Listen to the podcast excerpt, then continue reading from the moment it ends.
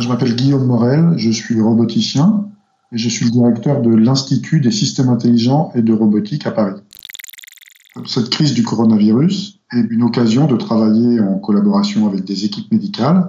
Quand le professeur Alexandre Duguay nous a contactés, qui est pneumologue à l'appliqué Salpêtrière, le premier problème euh, qu'il voyait euh, était celui de la mise en relation des patients avec leurs proches. Il faut savoir que les visites sont très difficiles à organiser. En fait, dans le service de réanimation de l'hôpital de la Salpêtrière, il y a pour un patient une visite d'une personne qui est possible seulement tous les cinq jours. Et encore, c'est possible quand la personne peut se déplacer. Et on sait qu'en ce moment, ça n'est pas du tout simple. De ce fait, il y a des patients qui ne voient pas leurs proches et des proches qui ne peuvent pas accompagner le patient euh, dans cette épreuve. Or, il se fait qu'à l'ISIR, mon laboratoire, nous travaillons déjà avec ce service, avec le docteur euh, Valérie Trosini, sur l'utilisation d'un petit robot humanoïde qui s'appelle Pepper pour d'autres situations d'accompagnement de patients dans des situations qui ne sont pas celles de la crise. La réponse que nous apportons à ces questions, elle passe par euh, le concept qui s'appelle la robotique sociale. Les robots sociaux sont des petites machines qui ont la capacité d'interagir de façon assez naturel avec leur utilisateur et ainsi de faciliter les communications d'un point de vue général. Pepper est un petit robot humanoïde français fabriqué par la société SoftBank qui a ses capacités de robotique sociale et d'interaction.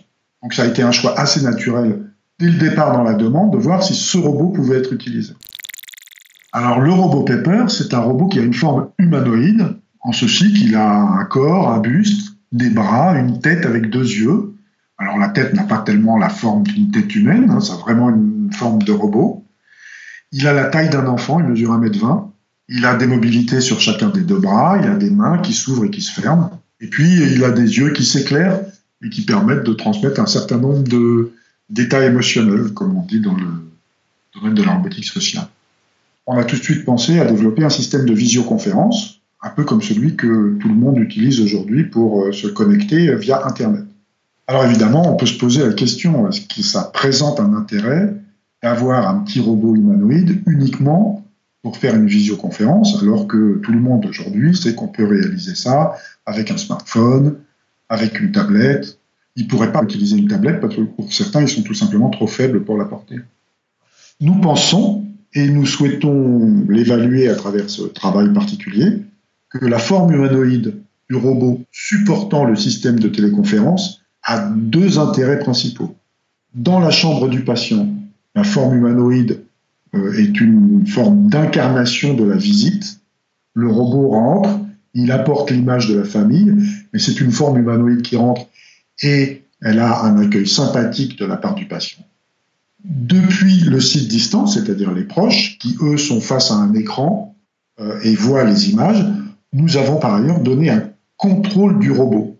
La famille peut orienter le regard du robot dans toute la pièce, puisque ben, on va regarder ses mains, on va regarder son visage, on va regarder les appareils.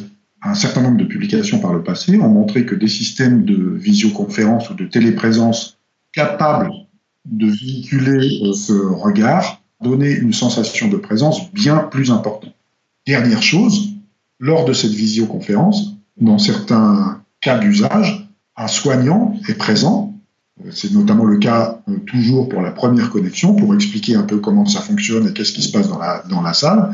Et le soignant peut lui aussi apporter des explications aux proches sur la façon dont le traitement se passe pour euh, le patient. Dans la toute première expérience que nous avons faite, il y avait une visite réelle. C'était une fille qui venait rendre visite à sa mère.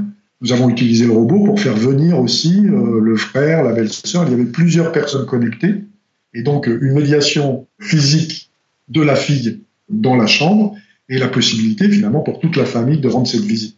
Euh, on voit aussi la richesse de l'instrument et de toutes les façons dont on peut essayer de faire euh, fonctionner ce petit robot pour augmenter finalement la, la réalité de la visite. Aujourd'hui, le robot Pepper et son alter ego simplifié qu'on a appelé Salt, parce qu'ainsi ça fait Salt and Pepper, sont déployés dans le bâtiment éole de la Pitié-Salpêtrière sur une vingtaine de chambres de réanimation. Au cours de ces premières expériences, nous avons obtenu des premiers retours, en particulier des familles Alors les retours qu'on a eus jusqu'à présent sont tous très positifs. Cependant, ces retours positifs, ils n'ont pas encore été euh, qualifiés ni quantifiés. Les premiers instants de ce travail, et c'est là qu'il est original, c'est le développement technologique. En fait, on crée une solution en même temps qu'on met en place les moyens d'évaluer cette solution, qui sont plus longues à mettre en œuvre. Dès les premières expériences, le professeur Duguay a pu constater un accueil très favorable de la part de l'équipe soignante. Oh, qu'il est mignon ce Pepper. Ah oui, c'est sympa. Vraiment, il a été très bien accepté. La relation avec les équipes soignantes dans une situation de crise comme celle qu'elles sont en train de vivre est primordiale. Nous sommes aujourd'hui en train de fabriquer des dispositifs supplémentaires car les médecins sont satisfaits du fonctionnement et nous en demandent plus. Avec une deuxième question, qu'est-ce que le robot Pepper peut apporter aux équipes soignantes en termes de soutien, réconfort? On essaie de construire un petit agent qui va, euh, d'une part, soulager l'équipe de soins en apportant des messages aux patients, des explications, pour faire un meilleur lien avec les soignants, mais aussi directement auprès des soignants, des messages d'encouragement, euh, des, des, des, messages sympathiques, euh, des, des, informations, des bonnes informations. Aujourd'hui, il y a tant de patients qui sont sortis. Aujourd'hui, il y a, y a, telle bonne nouvelle qui est arrivée, de façon finalement à encourager les équipes, euh, comme nous le faisons tous à 20 heures tous les soirs. Pour cela, nous travaillons avec des équipes de robotique sociale de l'ISIR, dirigées par Mohamed Chetouani, et puis des équipes qui sont les psychologues rattachés au service de réanimation et qui prennent soin euh, des soignants pour regarder un peu les fonctions que peuvent apporter ces robots, mais aussi travailler à l'évaluation de l'impact réel du robot, et c'est là que le travail de recherche commence. Donc ce projet-là, il a été monté et conduit dans l'urgence, avec les moyens du bord. Euh, il déjà à fournir des résultats. Nous essayons au maximum de les emmagasiner avec une méthodologie scientifique qui permettront de les réutiliser, parce que l'objectif, c'est bien sûr de prolonger ça dans les années à venir. C'est-à-dire d'essayer de, concevoir avec ces petits robots humanoïdes de véritables assistants hospitaliers. une des questions centrales dans ces projets futurs, c'est quelle est la bonne place pour ces robots sociaux? Donc il faut absolument qu'il y ait un bénéfice en termes de services rendus et que de ce fait-là, les moyens que nous mettrons dans ces dispositifs ne viennent pas retrancher des moyens aux hôpitaux qui en ont bien besoin, mais grâce à la valeur ajoutée, euh, à, apporter du gain.